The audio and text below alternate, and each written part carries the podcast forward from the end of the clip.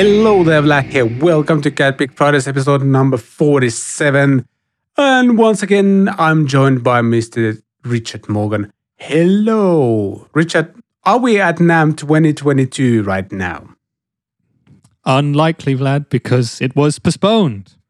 It would indeed have been the second day of NAM today, Friday, but we got to wait 5 more months until June.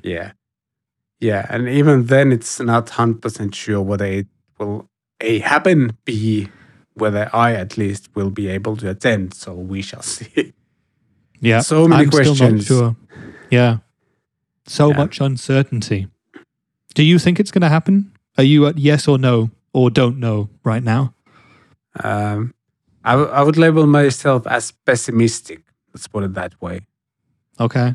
In that case, I will be on the flip side and label myself optimistic because I still think it's going to happen. And I really want it to, but let's see. If it can't, we'll all have to understand that. Yeah, that is very true. Thank you so much for listening, watching, liking, sharing, subscribing, all the YouTube and podcast things. As always, this episode is available both here on YouTube and on Apple Podcasts and Spotify. On YouTube, you're obviously getting the visual version. You get to see us. You get to see the photos and stuff like that of what we're talking about. But we are also putting everything, like all the links, videos, things like that in the show notes as well. So even if you're listening on the podcast platforms, you'll be able to check out your kind of topics of interest there. Yeah, so links to everything in the show notes. And also I should mention that this episode is brought to you by complete rock and metal songwriting by a good friend Trey Xavier, but more on that later in the show. Speaking of the show, first of all, timestamps in the description, so if you were to jump to a certain topic, you can do that. And one more thing, if you want to have your question answered, you can email us at podcast@catpicstudios.com. And we have a packed show today. There's sad news of Howard Alexander Dumble passing. There's a Steve Vai hydro guitar, Gibson Maestro pedals, ESP Phase 1 guitars, D'Angelico Bedford guitars, Walrus Audio delay, Walrus Audio chorus or modulation. I'm not even sure what that pedal is supposed to be.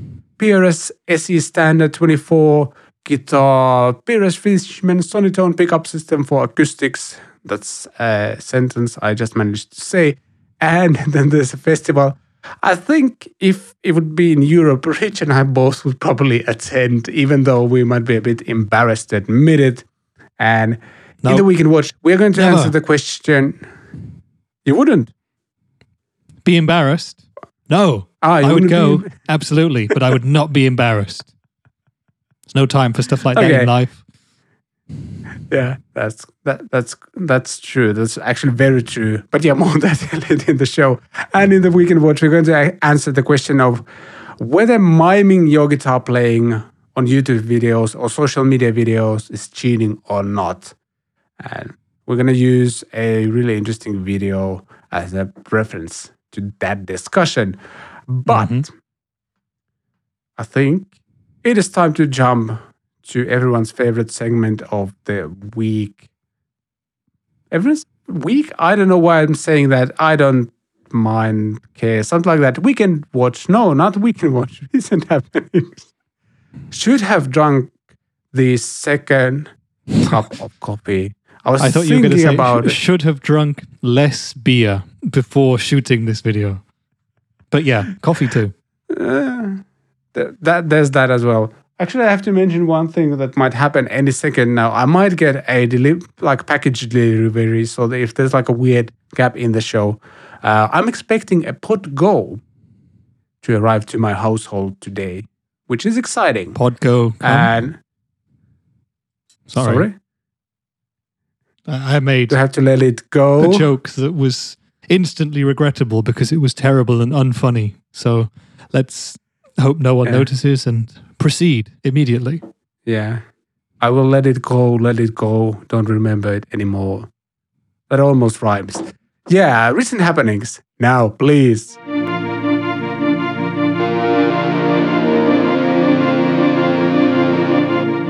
Yeah. So as I mentioned, we're going to start off with some sad news because Howard Alexander Dumble, the legendary designer of Dumble amplifiers, has unfortunately passed. And for the amount of amplifiers he actually made, it is incredible what a legacy he left.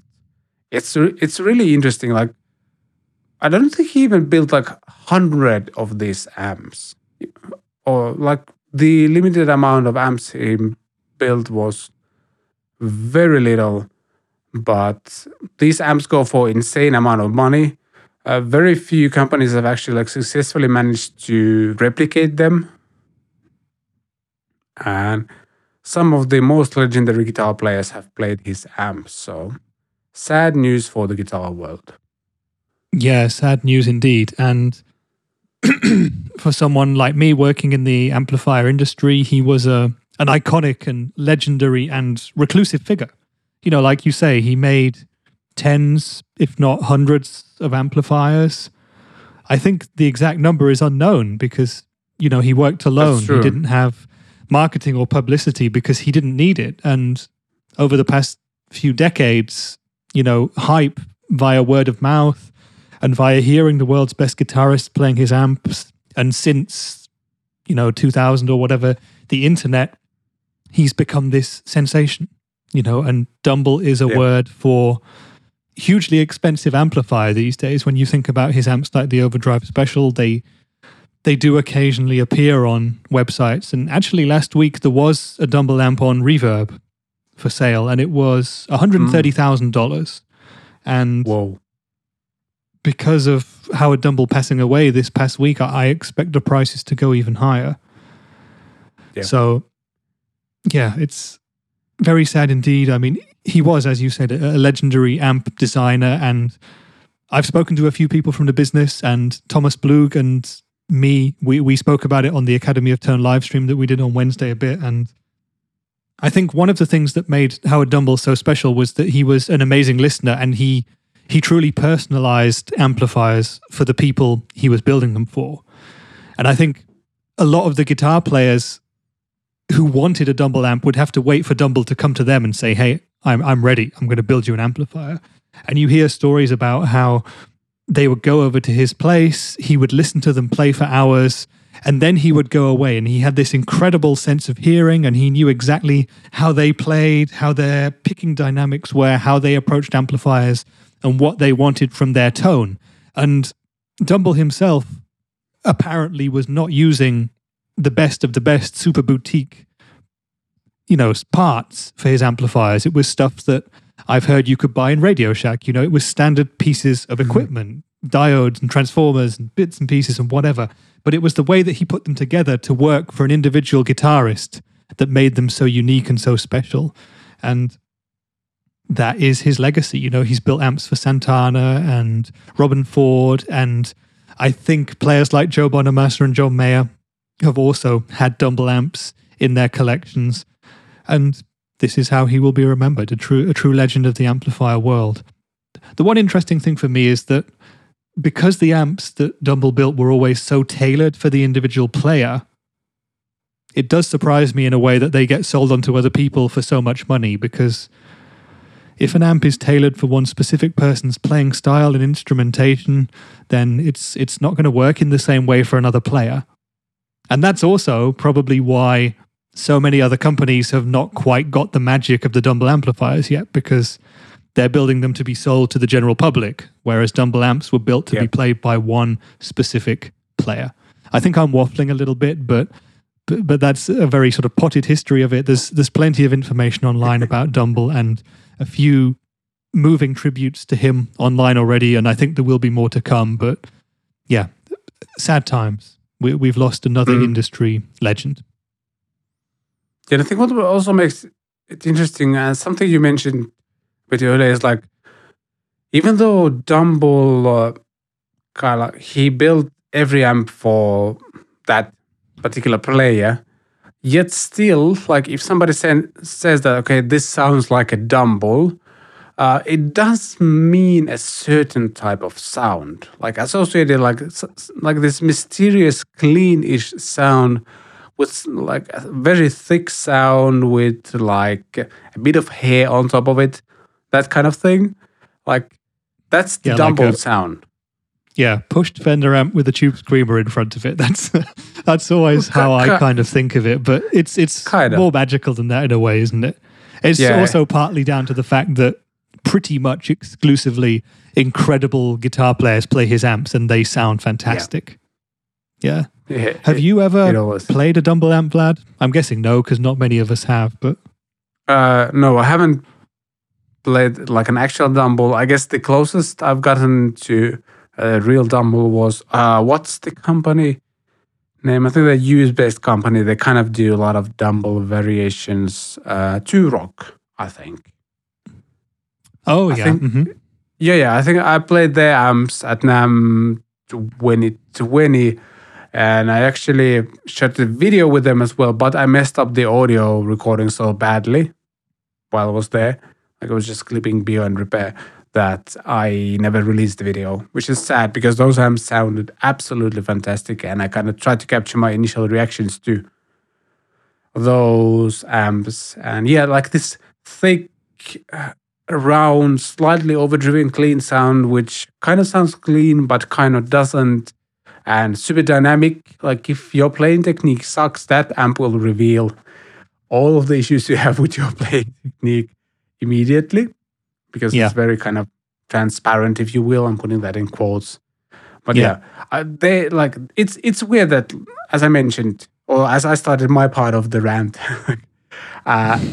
there's a Dumble, like Dumble sound means something. The same way I'd say like a Marshall sound or a Fender sound, like people put it in the right ballpark, I'd say. So yeah, like, the same with Dumble, even though it's like, as we just talked about, like he built each amp for that individual player. But I guess there's similarities between the amps he built, just like tweaking it to the Joe Bonamassa's or Stevie Ray's or Robin Ford's of the world. I think, I don't remember which company Robin Ford is with now, but I think, all of his like current amp iterations are kind of based on that Dumble sound, I think. Yeah. But this is sad news, and also, as Rich just mentioned, this means that the prices of these amps will probably just skyrocket. Yeah, because exactly. There will be no more Dumbles. Exactly. There won't be any more. So, yeah. Just another interesting point is that he was so reclusive that there was an image of him posted just last year by a guitar player whose name I can't remember off the top of my head. Maybe the image is there in the article that you're looking at right now, Vlad, but that was taken at Dumble's workshop in 2021, and that was the first image of him, kind of publicly, sort of officially, sort of recognized image in 30 years. So that's the kind of character he was. Yeah. He could have, of course, gone into the mainstream and made millions and millions with a Dumble brand and had a shiny website and done YouTube videos and marketing and become a multimillionaire, but he did things the way he wanted to. So, a unique character. Yeah. That's the thing. And his legacy will live on. And as I mentioned, like Dumble sound means a certain type of sound that I think he helped to create. So, yes. And inspired so many great musicians to play even better. But it's always sad when someone like this passes, and also that fact that like the weird side effects of like his creations being like super expensive now and like even less accessible because there will be no more Dumble amps. Yep. Yeah. It's kind of, I don't know, darker side of things, I guess. I'm not 100% sure where to go with this. So let's talk about something else that's, well, it's not sad, but it's absolutely crazy. Steve Vai debuts a triple-necked vacuum tube-equipped Hydra guitar with Ibanez. And I think you kind of need to see a photo to get a full grasp of what on earth is this, because it's like there's a slide guitar, like a fretless guitar. There's an actual guitar. There's a harp. There's a bass. And that bass is like half fretted, half fretless. And there's vacuum tubes are in there as well for something. I don't know. Oh, there's a 12 string in it as well. It's quite something. I don't think you can put that one in a gig bag. Just saying. You would hope that this guitar ships with its own case or bag. Yeah. Although good luck trying to get that, you know, into the back of your car or taking it on a train to a gig or anything like that. Yeah, you wouldn't. I don't know. Like some companies just like to create something like this just to showcase their craftsmanship. And I'm fine with that. It looks absolutely incredible. And I think if there would be like a guitar player to play this, I think Steve Vai is exactly the person to do it. So yeah, exactly. Why not? Which actually brings me back to, like, it's super cool to see Steve Vai back in action again after his hand injury. Mm-hmm. Did he break his hand? It was like whatever he had with his hand. Like, it's really cool to see him back. So, yeah. And also, so can you actually buy NFT this guitar version? I don't think so. I don't know. Yeah, I think the guitar.com article mentions that the buyer of the NFT will not receive a physical instrument. That's good clarification. So I don't think you can buy this. You can buy the NFT. He has the guitar and they're selling an NFT, which is going to be... Yes. Oh, is the video there, the NFT? I'm not really sure I understand NFTs, but interesting. It's like a virtual thing that you can maybe own. I think both you and I have transitioned to the stages of our lives where there are some things where we go like, I don't understand this. And I don't really care that much to really get into it either. And NFTs are one of those things for me, at least. So it seems. Yeah, same here. We're just getting a little bit old, unfortunately. But yeah, the video, for those who are just listening to this, we're kind of watching it now.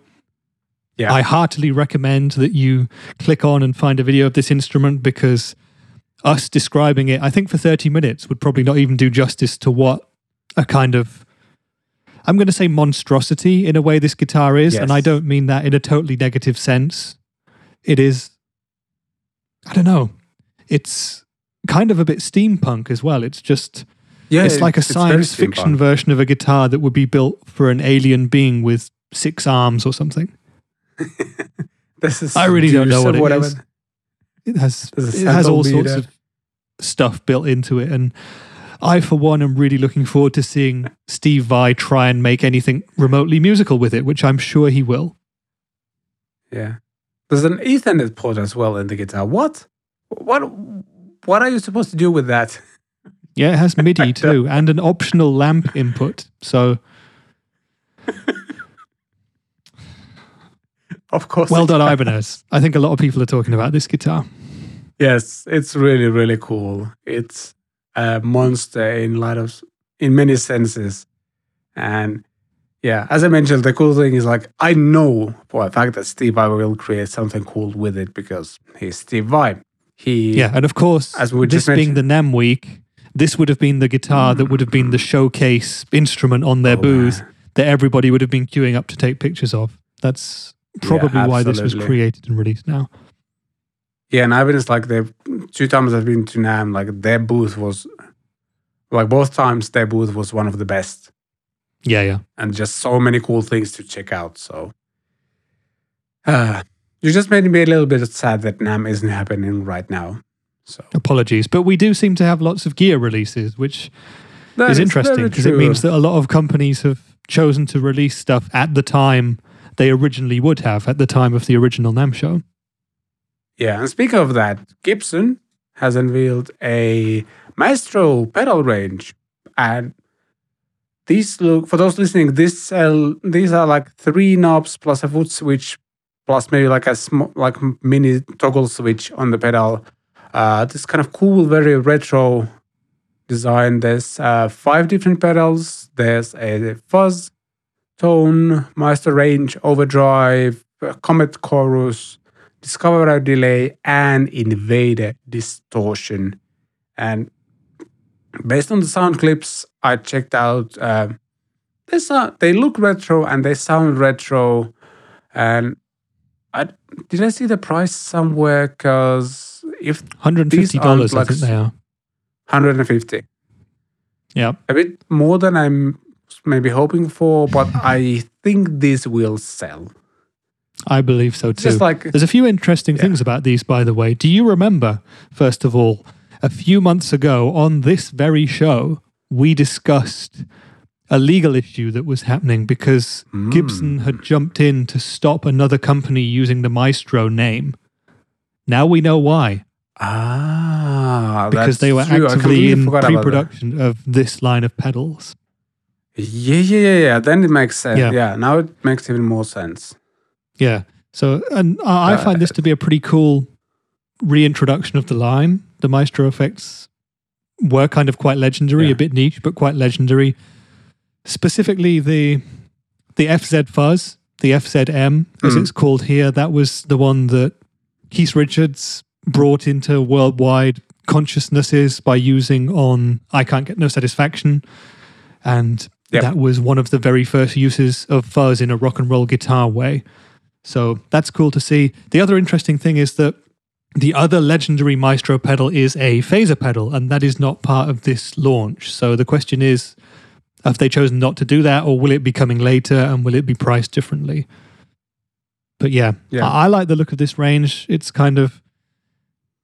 it fits with Gibson to me in a way. It's kind of nostalgic, rock and roll, quite pure, and they look and sound good. I've watched a few videos of these, and they sound nice. And again... yeah. If you guys want to hear the original fuzz pedal, go over to the Blue Guitar YouTube channel and watch the fuzz show that we shot this Wednesday. Because Thomas and me played a bunch of old fuzz pedals. Yeah, links in the show notes. Yeah, apologies for self-marketing at this point. Nah, I think that's... it's kind of... we're allowed to do a bit of self-marketing, I think. But yeah, I'm going to... as you just mentioned, I'm also going to say that this will sell well. Because it's... actually, like, I'm going to say, like, it's fairly rare nowadays, like, when somebody releases a new pedal range where you go, oh, these look different, but also cool. Because feels like a lot of the new pedal releases, like, they might look different, but that doesn't necessarily mean it looks good. Yeah. But I think they've managed to find a great balance between, like, retro, standing out from the crowd, and also offering like basic enough pedal range where a lot of people will want to use these. And I think Gibson is like slowly starting to transition into the thing. Like, the only thing they're missing right now is like amp range, which might be coming actually. I'm going to predict that it might be actually coming at some point. And we'll use this episode as proof. Because I think they might be looking at Fender and go like, okay, this is what Fender has been doing for years and years. Maybe we could do that as well. Yeah, it's even really with interesting. All the carry on, sorry. Yeah, because like even with all the controversy they've had over the past few years, feels like a lot of stuff has kind of calmed down a little bit now. Like maybe it wasn't like a brilliant start for the new CEO or anything like that, but now... feels like that they actually have a like some sort of plan and direction, because this is a very smart release from them, I think. I could see them releasing an amp as well. And obviously they've, as we talked about on the show many times, they have a bunch of new artists and like gigantic artists on their roster now. Just getting Kirk Hammett to join, for example, is a huge deal. And same goes for Dave Mustaine. And them putting out like signature guitars. That's a huge win. Yeah. And yeah, if they put out an amp, I wouldn't be surprised. No, in a way, it wouldn't surprise me either, because like you say, they're doing a lot in other areas of the market right now. And I think COVID's actually been quite good for them in a sense, because it's enabled them to not do weird, controversial things, a few of which they had done before COVID hit. You know, we did have a few kind of weird videos that were made, kind of strange legal threats that they made. There was that video that came out of the Caterpillar tracked construction vehicle crushing a bunch of, was it Firebird X's? Stuff like that happened. And since COVID, they've kind of quietly gone about their business and acquired a bunch of signature artists, and new models are coming out, and Epiphone are doing great things. Don't forget, on the amp front, they purchased Mesa Boogie. So they are kind of doing stuff there. But the question is Mega Boogie Boogie widely kind of market acceptable in the same way as a Gibson amplifier would be? So will they try and do Gibson amps? I don't know. It's an interesting question, but it would not surprise me either at some point to see that. Yeah. I could see, like, I think Mesa Boogie will run, or Mega Boogie as I want to call it now, because it sounds fun. Like, it sounds like a cool song that you want to listen to as well. Kind of Boogie Wonderland style. Anyway, I could see them using Mesa Boogie's expertise to design an amp range that might either be, well, they could have like a Far East versions of them maybe even in the future.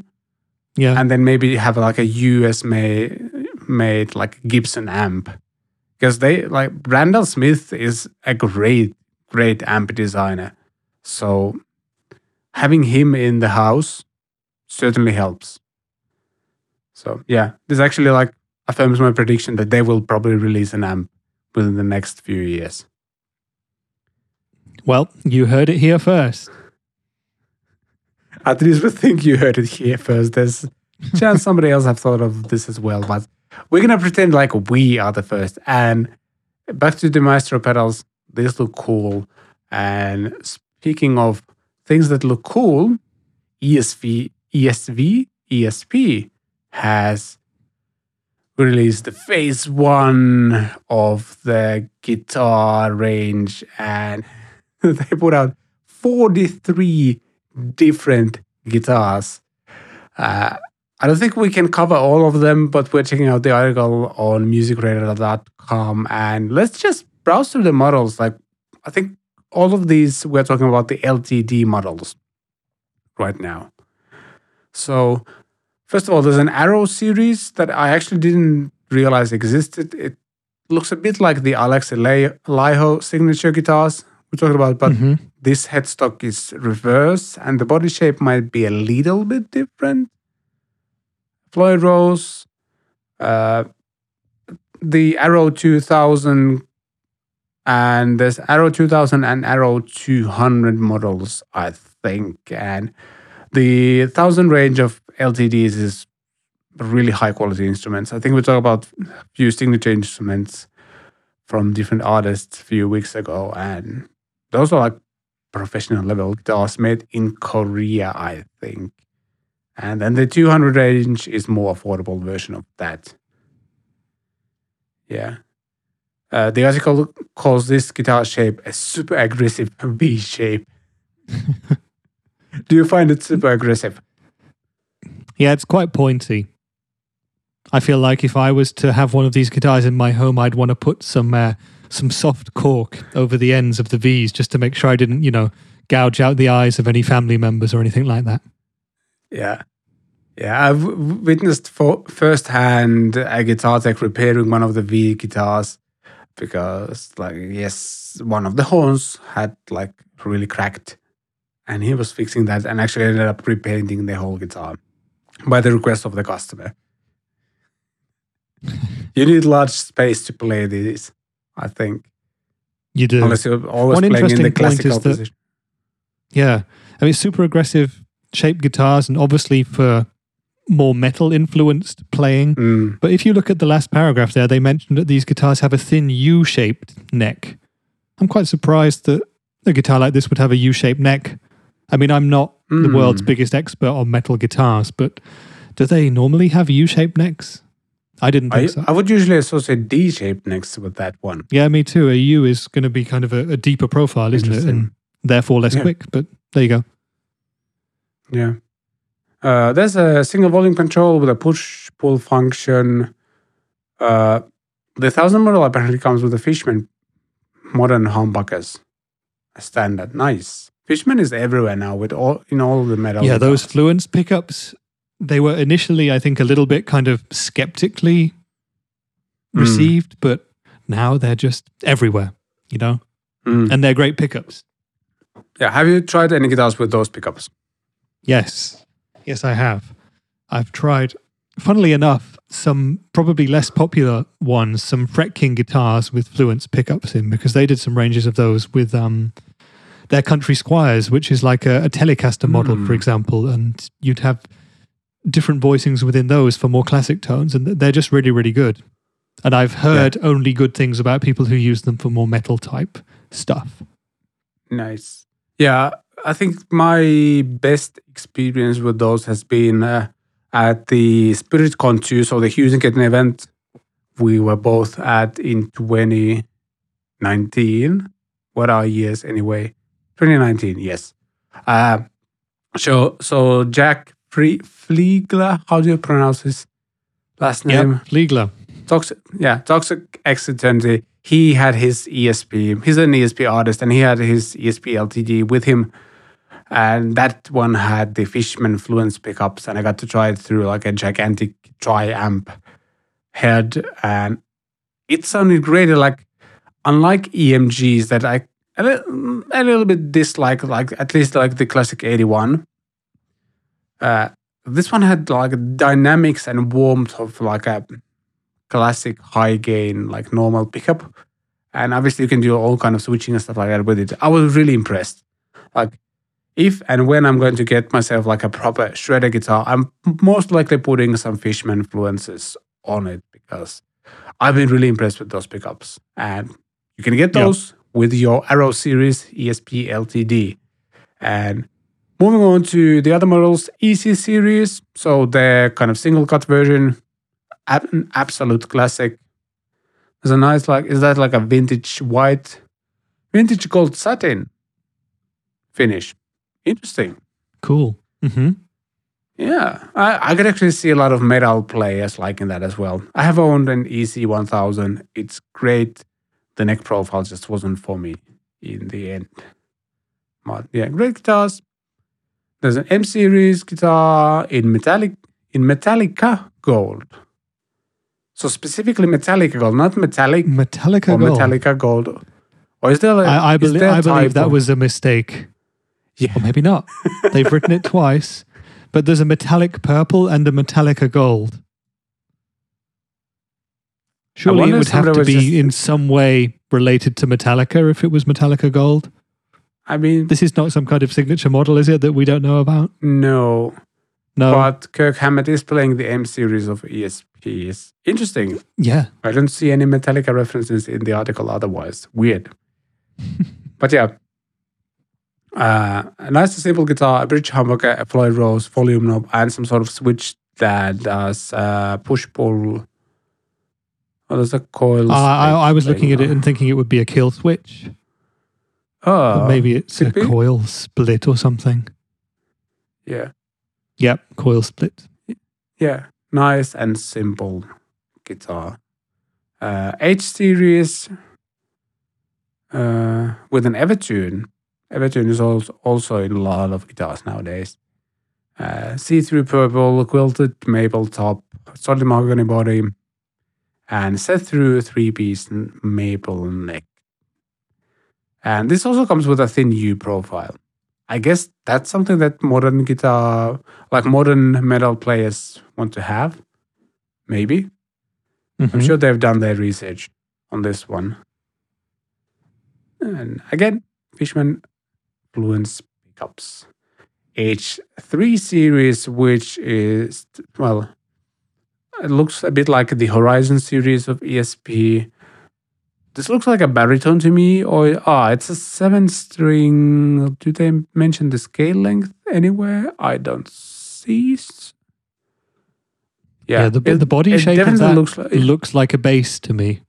And I think that's probably why it looks a bit like a baritone. It does look long scale, doesn't it?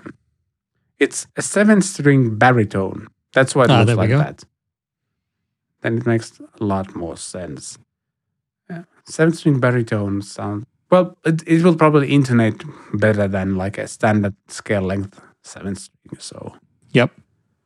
Says a guy who wants to get a 7-string Les Paul type guitar from Epiphone, the Matt Heafy signature. So. To each their own. And then there's this cool kind of Firebird style Phoenix series. Firebird, Phoenix, well done ESP. I like that. Clever. Yeah, looks in a very fashionable silver burst finish. That seems to be a thing as of late. Yeah, a lot of companies are putting out silver bursts. Why not?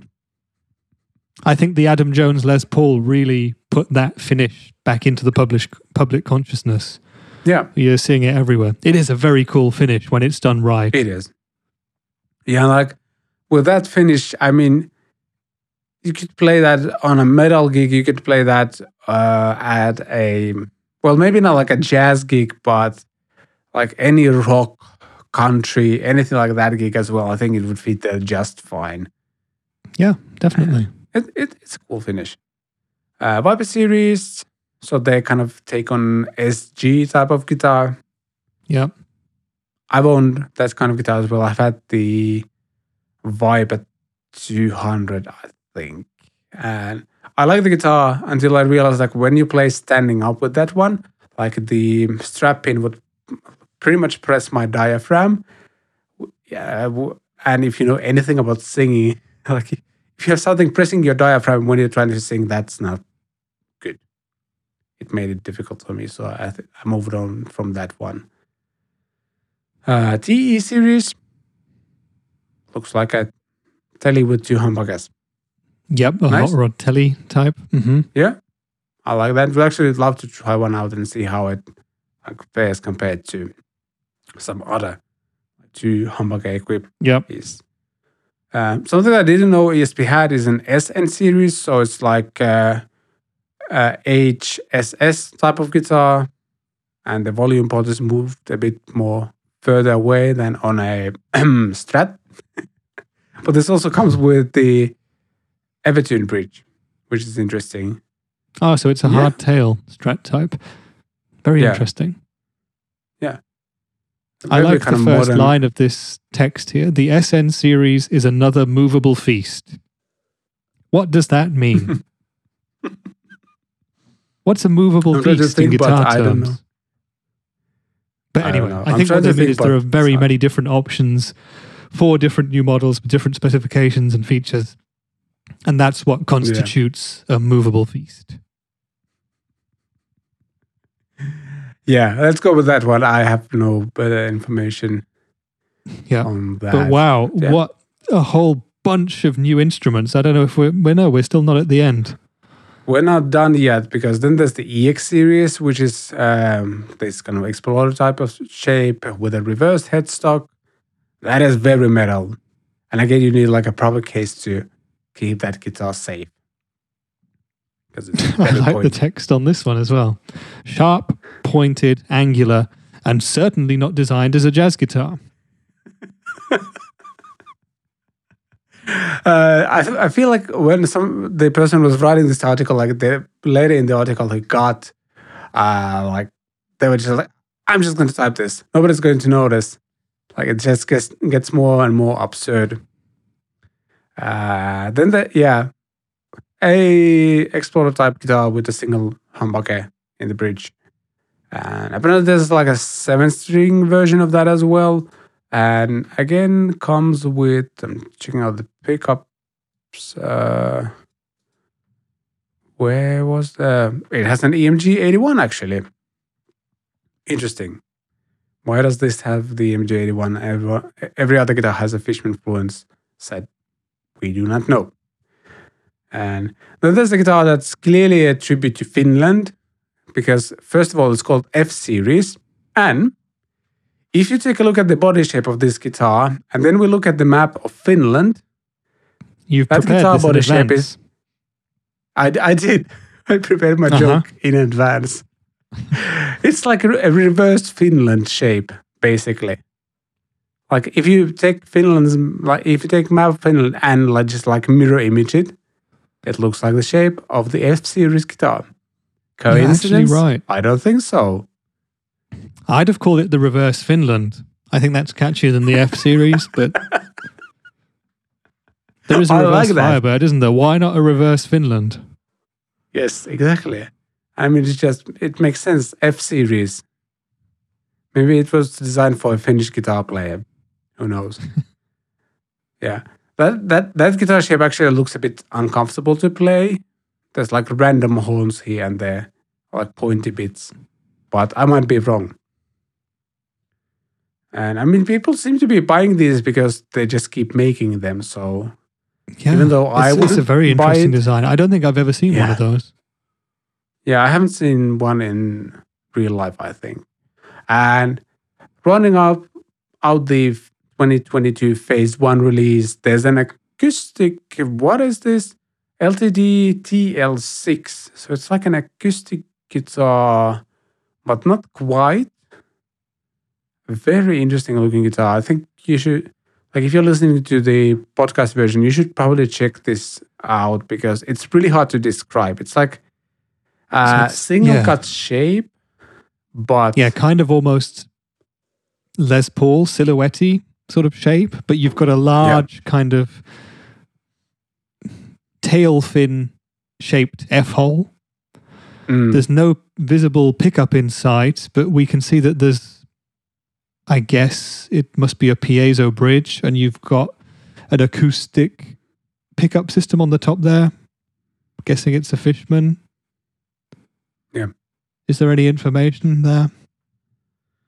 Yeah, a Fishman Sonic Core pickup with a TL3 preamp featuring an onboard tuner. So this is designed for people playing live acoustic guitar who still want to look a bit metal, I would guess. It's actually quite a beautiful instrument. It is. It is.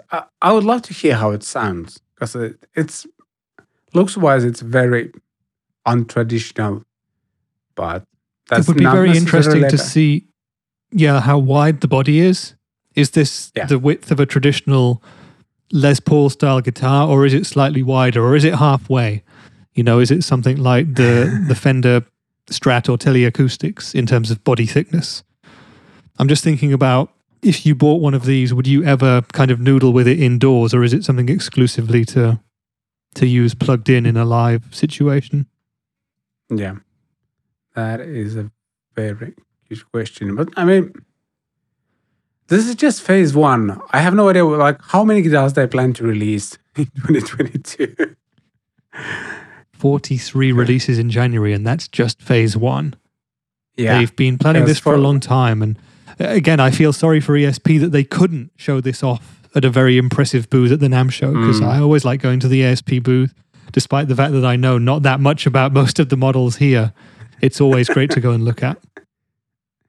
Yeah. You know, they're always they're always upstairs, up the escalators, away from the main hall, and they have kind of a dark, blacked out room, and it's like going into an exclusive metal guitar shop, and everything's just on the walls, and it's beautifully done. I really, really like looking at the ESP booth.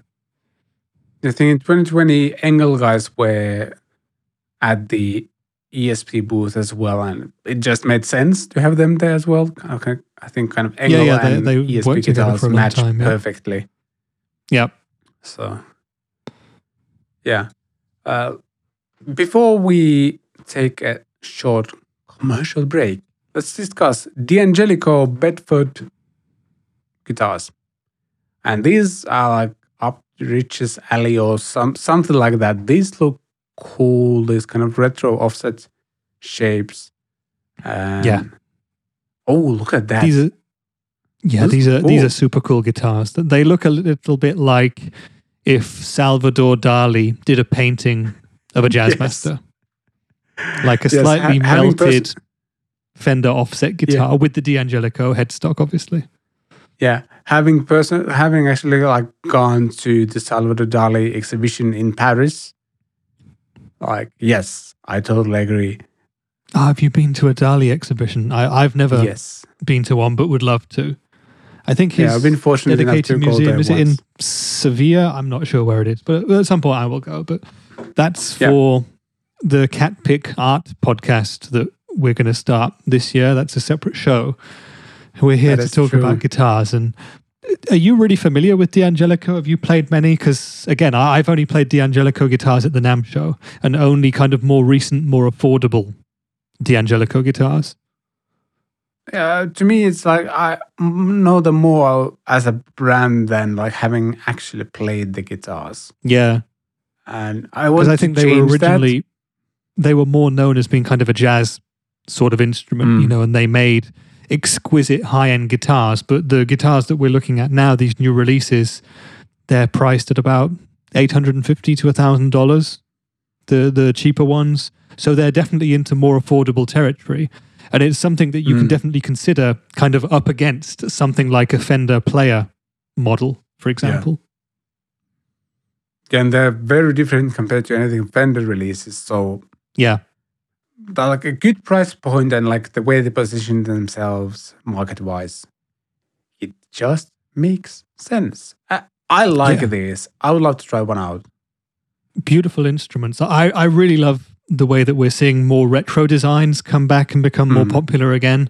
There have been other brands doing that, you know. Italia guitars have been doing it for quite a long time, and we're seeing a few kind of smaller builders do that too, and some new brands like Rivolta, for example, who are making brilliant offset instruments that play like 21st century guitars but kind of look like something from the 60s, you know, a pawn shop guitar or whatever. So these D'Angelico ones, they look great, and I'm sure they play great. And the one worry I would have about them, just looking at them, which is probably totally unfounded, is the fact that they have a rather large headstock, these guitars, and I feel like you might have some neck dive like on an SG, especially when we're looking at the semi-hollow guitars that are in that image on the screen right now.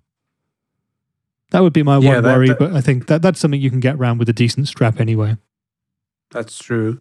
Yeah, but I do dislike guitars with the neck dive, so... Yeah. And a lot of the time I play sitting down because I'm recording or anything like that, so... Yeah. Yeah. But, I don't know, I find myself being drawn to this red offset one, the semi-hollow one with a tremolo bridge and HSS configuration. It's a mini humbucker, isn't it? Ah, mini humbucker. No, even better. That makes it even better then, because it's about here, an unusual kind of unique configuration. Yeah, I bet that will be a super popular like a worship guitar. They seem to lean towards that type of instruments. Oh right. Mm-hmm. Yeah. So I like these a lot. And before we dive to some other cool things, a word from our sponsor. This Cat Pick Fridays episode is sponsored by How Songs Are Made and the brand new complete rock and metal songwriting course. How Songs Are Made is created by a good friend of the show, Trey Xavier, who is probably best known for his Gear Guts YouTube channel. If you ever watch this channel, you know when it comes to rock or metal songwriting, Trey knows what he's talking about. Whether it's his cover songs, random drum groove songwriting videos, or his song critique live streams, Trey has helped countless of songwriters to get better at their craft, and now he has put all of his knowledge into one beast of a course called Complete Rock and Metal Songwriting Course. And by complete, I mean complete. Here are some of the things you'll learn in this course. How to write a song starting from any small bit of an idea. How to generate inspiration from nothing. How to use tension and release to structure your song for maximum impact. How to add layers of vocals and harmonies, how to write guitar riffs and create variations for each part of the song, how to write melodies from chords and chords from melodies, even if you have zero music theory knowledge, how to create drum parts that move the song and do not get in the way, how to write catchy, memorable, and emotional lyrics that grab the listener, how to become a prolific songwriter through songwriting philosophy and mindset. Now is the time to take that next or your first step in songwriting journey and put those ideas in your head into reality. To sign up for Complete Rock and Metal Songwriting and support Catholic Fridays, please use the link in the show notes. Happy songwriting.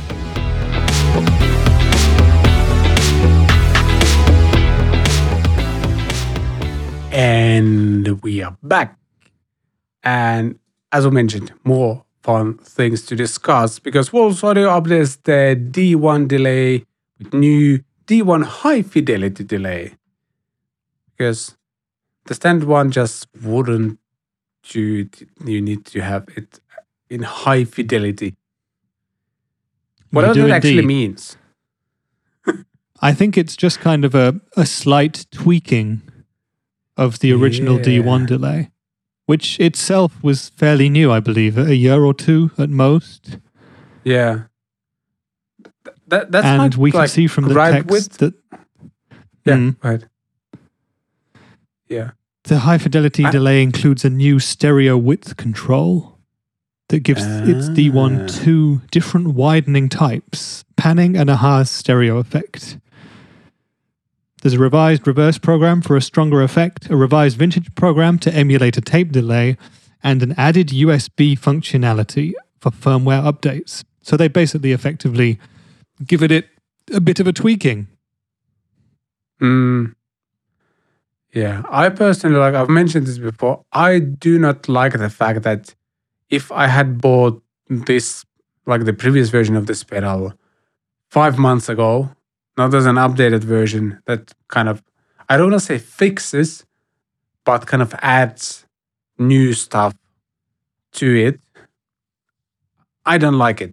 Especially like, because as you mentioned, the D1, like the original version, isn't that old. It's it was out like maybe a year ago or something like that. I don't like it. Just going to say that. Because it kind of makes, like if I had the original version, it makes it worthless, even on the used market now, because there's the new one which does more. Yeah. I know exactly what you mean. Like it would be different if this would be like a deluxe version of the pedal, so they like added an extra foot switch and or maybe something else, and then it's different, but like almost like doing the software version of like a software update version of like a, but in hardware, I would be angry if I would be an owner of an original D1. That's what I was going to say. If it was a completely sort of revised second version, for example, or a deluxe version, I think a lot more D1 owners would be more comfortable with it. But I could totally imagine the frustration if you'd bought this recently and suddenly there's a new version which is better or has increased options, then you might feel a little bit aggrieved. From a purely disconnected perspective though, I've played the original D1 and it is a fantastic pedal, so if we're not thinking about, you know, the updates or anything like that, I'm sure this sounds wonderful. You know, it has many different delay options, you've got presets, it's a very, very cool pedal. Yeah. And I bet they've done their research. Like the fact that they keep doing this means that not that many people are actually mad. I think like if with every update they would release, they would get like a flood of angry emails from people like, hey, why did you do this? I just bought the previous version and now it's obsolete type of stuff. Obviously they wouldn't do this, but and I think we talked about this with JHS as well. Like they probably know their customer base and they know that the customers don't mind. And as long as the original one is also a great pedal, it's probably not really an issue, but it kind of annoys me on like a principle level at least. Yeah. Like, well, as a user, I totally agree. Yeah. So. Yeah. I was like, I have very little knowledge, like personal experience with Walrus Audio pedals, which I would love to be able to change, but I don't know if we have anyone in Finland who's a dealer for those. Maybe one shop, but I don't think they will be interested to work with a YouTuber. They kind of have their own YouTube channel thing going on, so... Yeah. That's that. Speaking of Walrus Audio, they also released the M1 High Fidelity Modulation Machine. And it was just last week ago we talked about the Silhouette multi-texture reverb. Well, there's another kind of texture thing going on, and the M1 sounds fantastic. And if you want to check out like what it actually does, our buddy Eirik from Living Room Gear Demos has released a video on the M1. Oh, it is unavailable but there will be... Actually, well, not to go into details, but I know why it is unavailable. Actually, it is available again. Let me get back to this. Yeah. Things happened, and I know why it wasn't available, but it's available now. Yeah, check out Eirik's video. First of all, I absolutely love his concept of taking a pedal, creating sounds with it, and then pairing those sounds with fantastic visuals. Eirik is a video production professional, and you can tell. It's really like creates sonic and visual atmospheres, and I love that way of demoing a pedal. So, yeah. I highly recommend you check out this pedal too. I watched this video too, and it perfectly demonstrates the pedal and Eirik's eye for visuals and his eye for cool tones are married up together very, very well here, and it induces a lot of gas in me to get this pedal. So a very cool way of doing it, you know, accompanying these sounds with such kind of arty yet everyday images. It's a very, very cool idea. So yeah, I would heartily recommend that everyone goes and watches that video. If you're not into modulation, just watch it as a piece of filmmaking almost and appreciate the soundtrack. Very, very cool. Yeah. And exactly. on this M1, you've got a bunch of different modulations, right? Is it 8 different sounds that you have? So. Yes, I think so. Sorry, 6. 6 effects. Well, that's not enough. I want 8. I'm out. Well, there are other modulation pedals available that have, for example, 11. Like the Electro Harmonix one, and there's the one Platerraform, which has more. But these are probably the most popular ones. You've got chorus, phaser, tremolo, and a couple more, but you've clicked away, so I can't read the rest. Sorry about chorus, that. Phaser, tremolo, vibrato, rotary, and filter. Nice. Those are the 6 pedals. 6 sounds, sorry. Yeah. And I really get like excited. Yeah, go ahead. I was going to say, as you can hear, it's not just those basic effects either. If you'll look at the demo that Eirik has done, you'll hear that there are different effects that you can add in to kind of expand the tonalities of those 6 effects too. So you've got different sort of reverb effects. You've got kind of preamp kind of saturation sounds that you can add in. It's a very, very cool pedal. It offers many, many different sounds. Yeah. I really get like super excited about something like really want to have a pedal, but this video paired with this footage, this demo, like both sonically paired with beautiful visuals, sold it to me. And I know Eirik loves this kind of, I want to say, de-hands type of stuff on his video as well. It makes it look a bit more retro. We've discussed a lot about this stuff with him. Like, it just looks and sounds amazing and makes me want to go to Norway one of these days. I've only driven through Norway a couple of times while sitting on a bus. So I wouldn't actually say I've been to Norway. I've been to Norway in a technical sense because I've driven through Norway, but that's it. I want to go there. It's like, looks cool. Yeah, highly, highly recommended that you check out this video. And I need to see if I can find a dealer somewhere in Finland. I want to check out this pedal. Me too. I need it. I didn't know I would need it, but I know I need it. And some other things that we may or may not need and may or not want. PRS introduces tonally flexible SE standard 2408, according to the Gearcuts article. So SE standard 24, so the 24 fret, the kind of classic PRS model, and the 2408, I think 08 stands for 8 different sounds that you're able to get from this guitar. So there's like few deep switches to get different kind of tones. And someone we've been fortunate to meet, Brian Ewald, makes a killer demo of this guitar. His playing is just so good. So he would probably sell us a guitar made out of, I don't know, plastic as well, just with his playing. But yeah, cool addition to the SE range. I think the SE range is becoming so huge and so high quality with so many great options for all kind of guitar players that, yeah, they're going to be one of the biggest companies in like 1,000-ish euros range. Except this isn't even like 1,000 euros. This is 729. Apparently. Yeah, it's US a good dollars. Deal cheaper than the Silver Sky SE model. Would you choose this over the Silver Sky?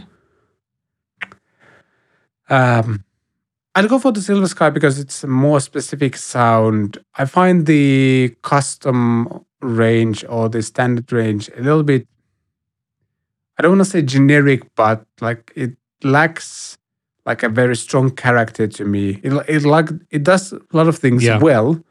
But I feel I can't put it in a box where okay, this guitar does this thing really well. And to me, it does a lot of things really well. Like if you want to have just one guitar or you need to cover a lot of ground at your gig, I think the custom or SE standard or SE custom is exactly what you should go for. But I'd probably go for the Silver Sky just because it's a more specific sound. And I have other guitars to cover other ground. Yeah. So, but yeah, the SE range PRS is just really, really good, and you're getting a high quality instrument that you can even upgrade then later. It's also an S2 custom. An S2 range is the US made ones, right? Yes. Yeah. Good. But it's kind of their more affordable US line. Hey, look, you're on the Gear Gods page. There I am, me and Trey, showing off the Dietzel micro head. That is true. Yeah. Yeah. Would you go for the Silver Sky or the SE standard? I would have originally thought I would definitely go for the SE standard purely on personal taste, but you raise a really good point about the fact that the Silver Sky is kind of its own unique thing. And I have played a few PRSs in the past which I've thought were great guitars, but in some way a little bit generic, and they didn't have their own character in a way that certain other guitars do. So that's definitely in the back of my mind now, but probably because I'm not that much of a Strat expert. I've got the one Strat, but I'm still getting to know it. If I had the choice of picking up one of those two guitars today, I'd go for the SE Standard 24. I note that they have it in translucent blue. I'm sold. Yeah. I think I might have told this story before, but I've been really, really close to buying I think it might have been a 9... not a custom, but this PRS standard 22 frets. I think that might have even had a fixed bridge or something like that. A fairly old PRS standard. And I don't remember what it was. I think I just couldn't gather the money. But that thing out of all the PRSs I've tried over the years, that one really spoke to me, and the coil splits and everything were fantastic on that one. And it was because it was at least 20 years old, that guitar. It was like nicely beaten up and everything like that. I wish I had the money at the time. Yeah, you should have bought it. It was like lost black finish, but like really worn out. And it still played fantastically, so... Yeah, and you would have been one of the only people in the world to have a relict PRS, because that's something that you almost never see. A beaten up PRS guitar, because they're case queens most of the time. Yeah, they do not, like, beaten up or relict PRSs don't really exist except that one. And speaking of PRS, they introduced a new Fishman Sonitone pickup system for the acoustics.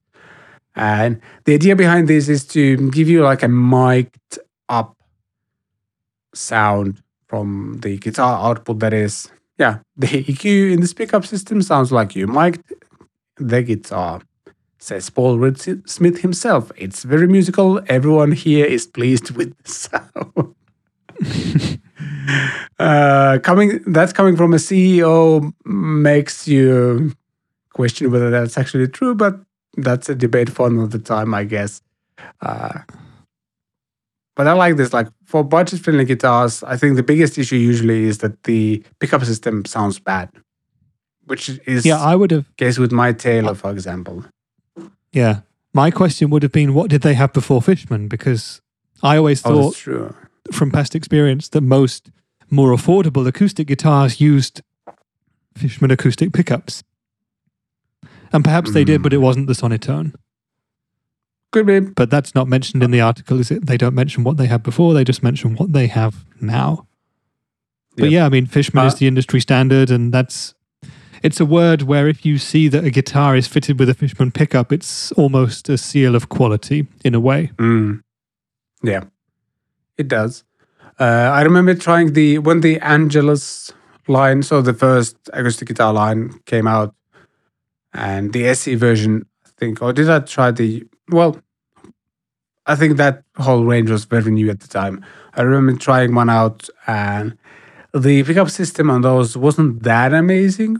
Like, the guitar itself played really well, but there wasn't anything like that amazing about the pickup system. I think I remember thinking of maybe swapping my Taylor for that PRS, but because it also sounded like very nasal and kind of piezo-y, if you will, I ended up keeping my Taylor, which I'm happy I did, because it's like the most stable acoustic guitar you would like ever want to have, because it's been through so many Finnish like winters.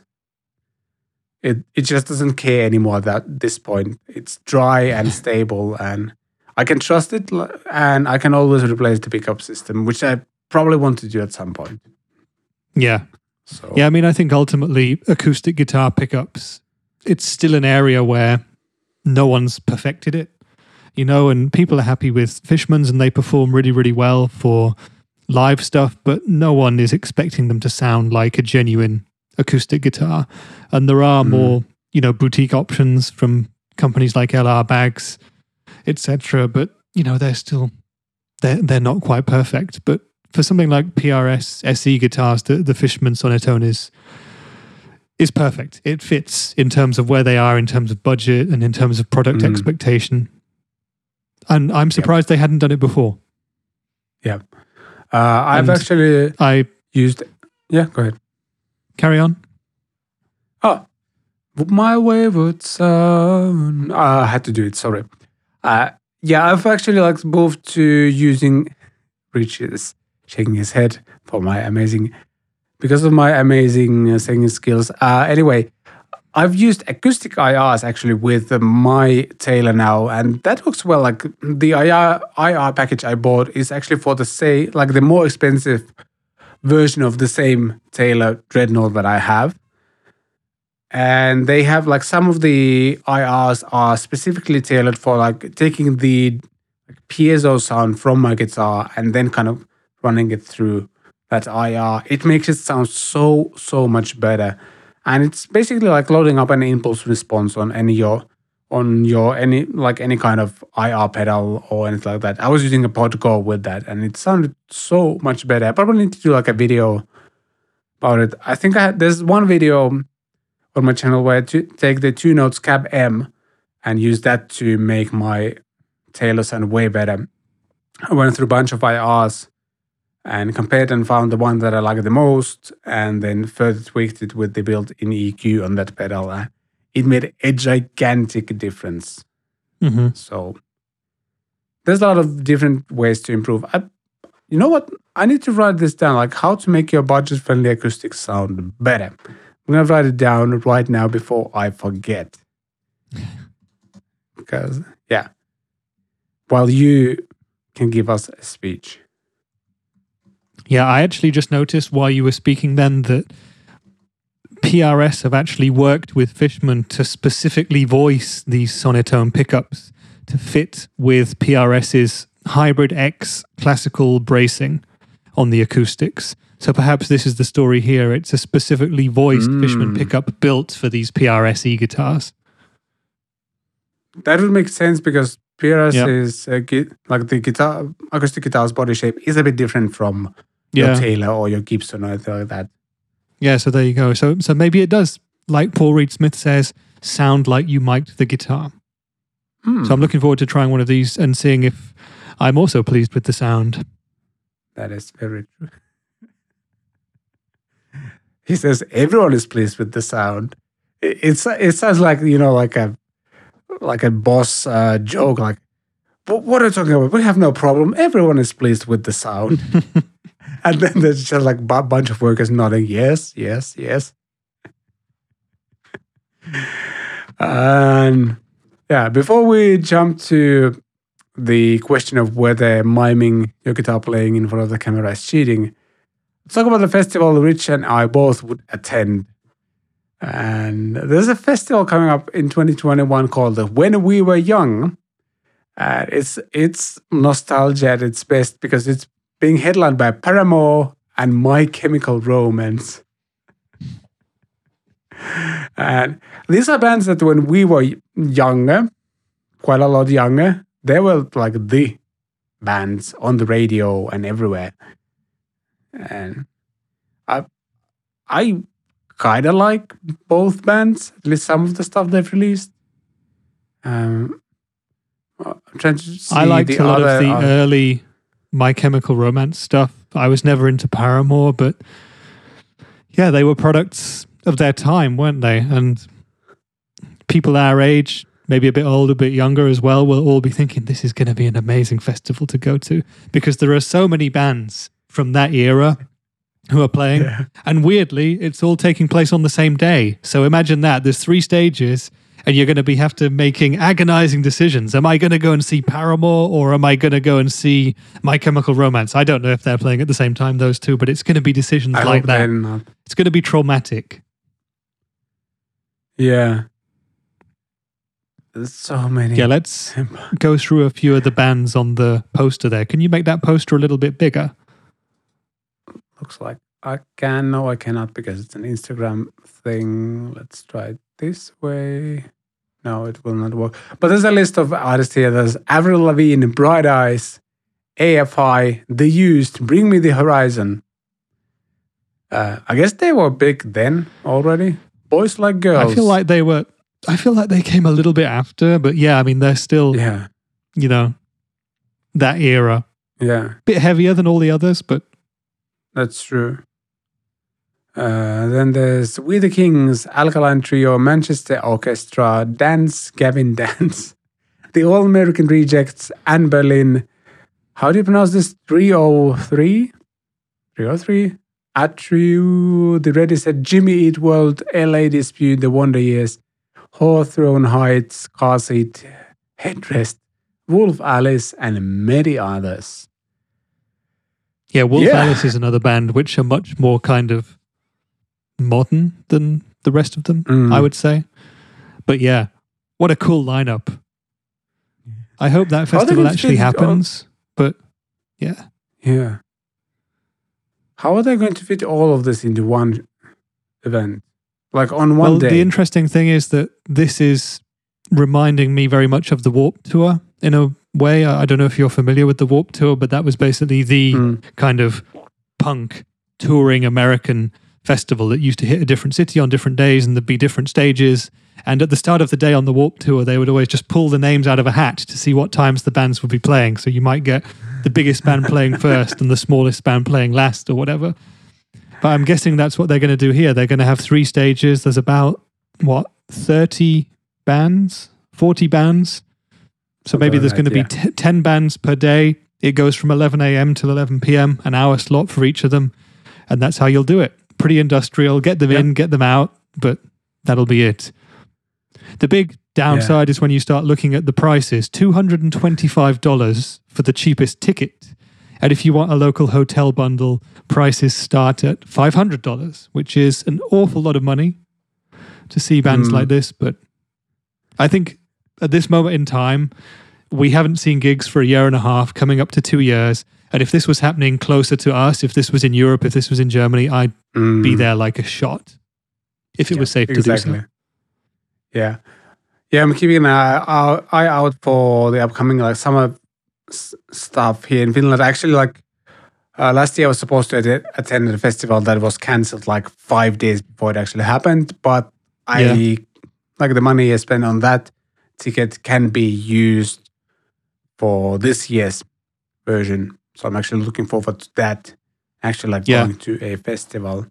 There were actually also there's a Pori Jazz event where Toto would be playing. Kind of love to go there as well, but it was pretty expensive. I think €150 or something like that. Something like it's Toto, but I don't know. Yeah, I mean gigs are going to be getting more expensive now. Yeah, the whole musical touring family, from the musicians to the people behind the scenes, they need to make a bit of money because they haven't for the past couple of years. So. Yeah, gigs I think they're betting on... Not cheaper. Yeah. Yeah, people have also probably saved a lot of money during this time. Yeah. For stuff like this. Yeah. So and this looks like a great lineup, by the way. Yeah. Just going back to it does. But where is Fall Out Boy? That's the other band for me that defines that kind of era and generation of bands. I'm sure they're busy doing something else, but that's one band which is missing from the lineup for me. I kind of would love to put Weezer there as well, actually. But they're so gigantic nowadays that maybe they don't fit this brand of... I would say Weezer might be bigger than My Chemical Romance and Paramore nowadays. Because they kind of kept chugging along. Yeah. Even though a lot of these bands kind of regressed, so to speak. Weezer have been around probably... 15 years longer than most of these bands. So perhaps they were the generation before and they decided not to feature them for that reason or something. Or maybe they were just busy. Maybe Weezer and Fall Out Boy are doing a co-headline tour on the same day somewhere else. Or whatever. I don't know. Yeah, actually, now that I think about it, I think Weezer might have started in the 90s already. And not 99, but mid-90s at least. So that could explain. I don't even know if... Were Weezer around in the 80s? Surely not, but I'm going to have to Google it. I'm pretty sure they had a record in 94. Yeah, I'm going to check quickly because now years active from 1992 and the Blue album came in 94. Yeah, there we go. So there you go. Yeah, they've been out forever. There. Oh, wow. They were founded on the 14th of February, 1992. So... Valentine's Day, but also amazing that they know the exact day they were formed. I like that. Yes, exactly. I kind of like that band because they really don't care what other people think. No. And I can appreciate that. So that's cool. But yeah, When We Were Young Festival 2022, if you're attending, please let us know because we're kind of a bit jealous. I don't think it's realistic for all of us to go there. But if you are able to, let us know. And let us know who is your band or artists you're most looking forward to seeing. Okay. It's a true nostalgia thing, man. So many bands. I'm remember seeing on MTV or something, like channels like that when they still existed and actually played music. So yeah, that. And before we wrap up this week at Pick Fridays, let's talk about something controversial. Can you mime? Is it okay, or like, is it okay to mime guitar playing? Let's do that. Watch it. Video. It's not like you have anything else to do. Yeah, as I mentioned, this week's Weekend Watch is called Live Transcribing Ichikanito, I Miss You, Modern Neo Soul Guitar. And this is by Levi Clay. And what it's basically doing is taking Ichikanito's Instagram clip, YouTube clip, and transcribing it into tabs. And if you don't know who Ichikanito is, we talked about him some weeks ago on the show. And he's one of the new Ibanez artists. And he's the first Japanese Ibanez artist ever, which is actually a bit weird because the company is based in Japan. But yeah, he's this... How on earth would you describe his music style besides modern neo soul guitar? Yeah, I mean, Levi does actually. It. Levi's got that pretty spot on, modern neo soul. Yeah. I'd probably, yeah, if someone asked me who is Ichikanito, I'd say he's an Instagram guitarist and he plays modern neo soul.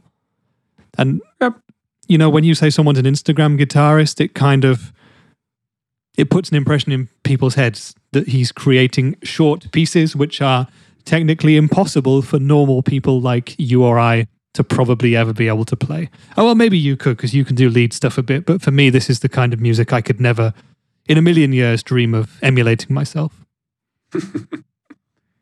Yeah.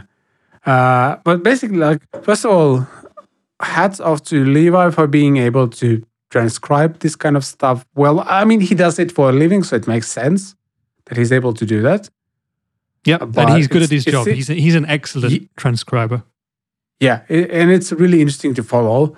But the other side of this particular transcription is the fact that he, like, was it like the first bar of the song? So like that he could immediately tell, like, okay, this video has been mimed. So Ichika isn't actually playing this piece live on the video, and that it's been kind of pieced together or edited together, and he's just miming on top of that. Yeah, exactly. It's fascinating watching Levi work on this piece, and yeah, within the first few seconds, he realizes straight away, he hears an open string and realizes that Ichikanito is not playing in standard tuning. He's down a half semitone. So he's in E-flat standard tuning, which is something that, you know, I would have noticed at some point if I was trying to learn this, but it would have taken me a lot longer. And then within a bar or two, like you said, he's noticed that the music that you're hearing is not what Ichika is playing on the screen there as well, because you can see that he's on the 15th fret with his first finger, if I remember, and he plays two notes. And his finger stays on the 15th fret, but you can quite clearly hear in the music that he plays once on the 15th and then once on the 14th fret. So within a bar or two of this, Levi has proven that this video by Ichikanito is not a live performance and is indeed mimed. Yes.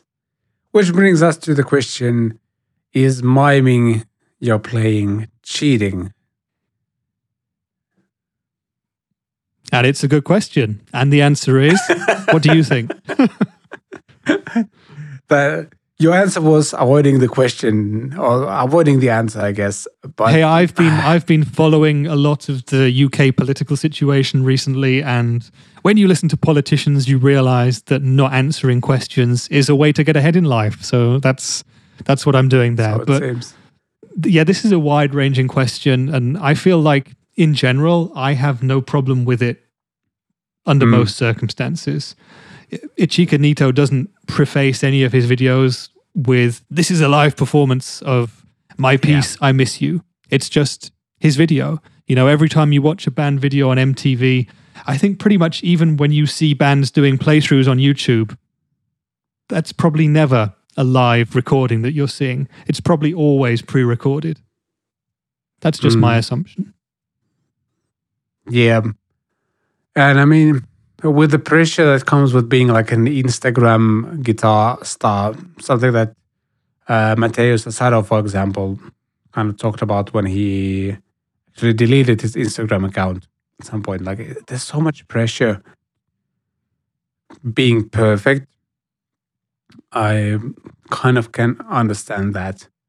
Yeah, and it's Levi also says that yeah. Continue.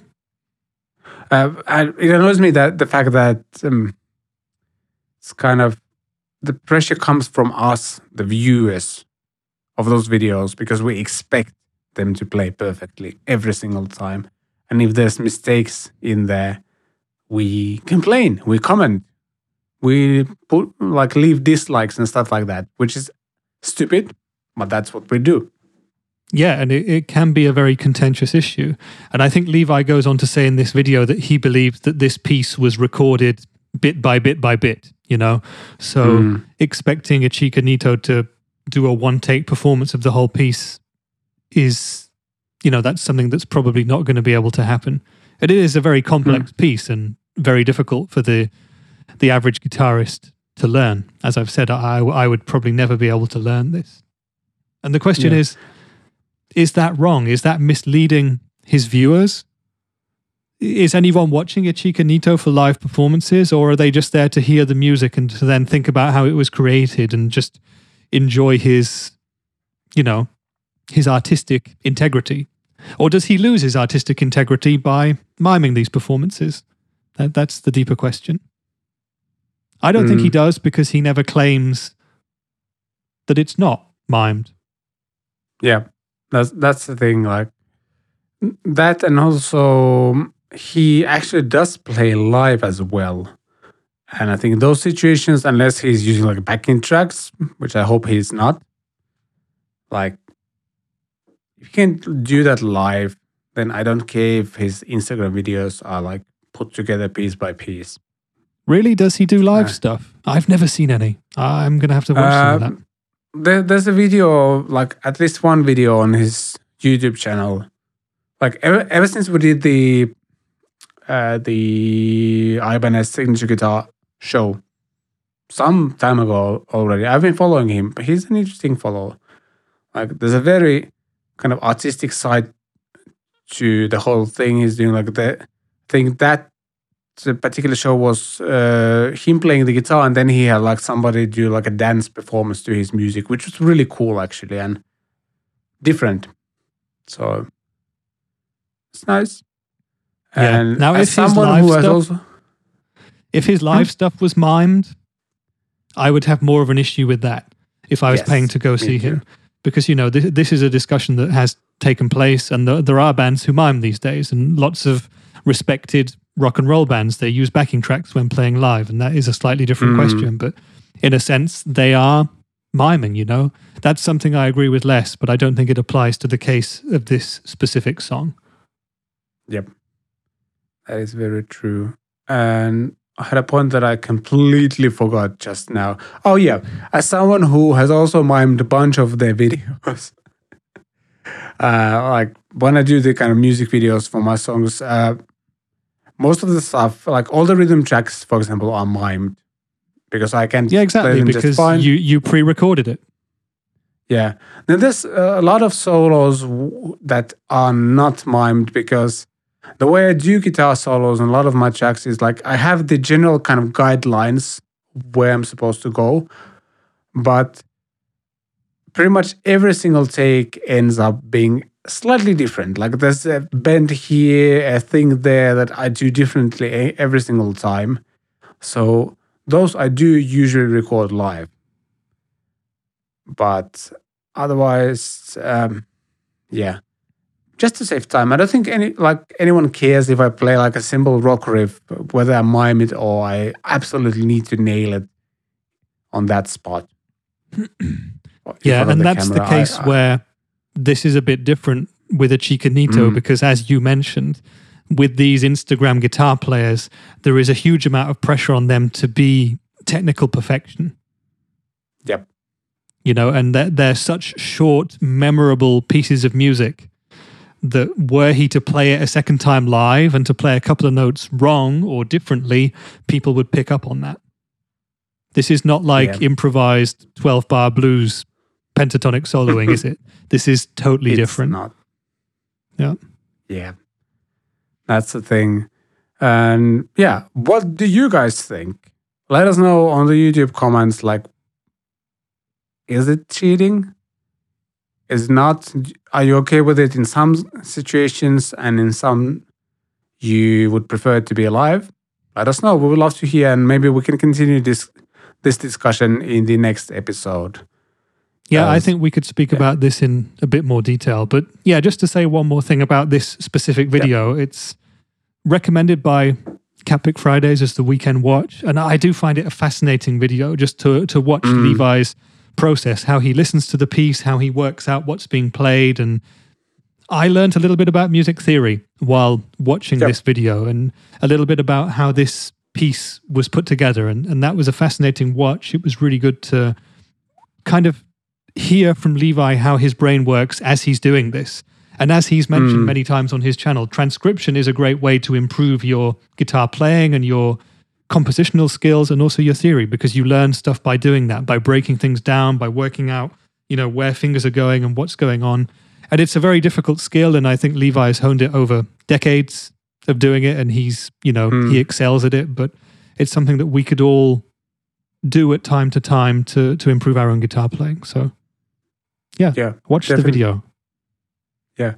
Yeah, like that's how I actually learned guitar. Like when I was learning guitar, I guess I could say we were learning guitar. Like guitar apps did exist, but they were absolutely awful. Like most of them were absolutely awful. And at some point I started to hear that, okay, what's wrong? The thing that's written here in the tab doesn't sound like the thing that's written, like that I'm hearing on the album. And then I started to figure out, okay, how does it actually, like, how do you actually play all of this? And that helped me to develop my ear. And I can pick up things pretty fast nowadays when I hear something. So that's how I learned. I didn't always write them in tabs, but there's been cases where I also like wrote tabs of those, or like I fixed the tabs where I was hearing like this isn't right. Yeah. So yeah, highly, highly recommended for you to do that. And that wraps up Catpic Fridays episode 47. I'm glad that we were both healthier this week. That always helps. And yeah, this year can only get better in terms of health, so that's cool. That is very, very true, unfortunately. And yeah, as we mentioned, links to everything here in the show notes, and again, Trey's songwriting course. That's an affiliate link. It's there. There's Catpic Studios merch. There's Thoman affiliate store stuff and links to Rich's channel, all the videos mentioned here. And, well, everything's there. Why am I breaking it down? You know it's there. Have a great weekend. Thank you so much for watching. And bye, podcast. Bye, podcast.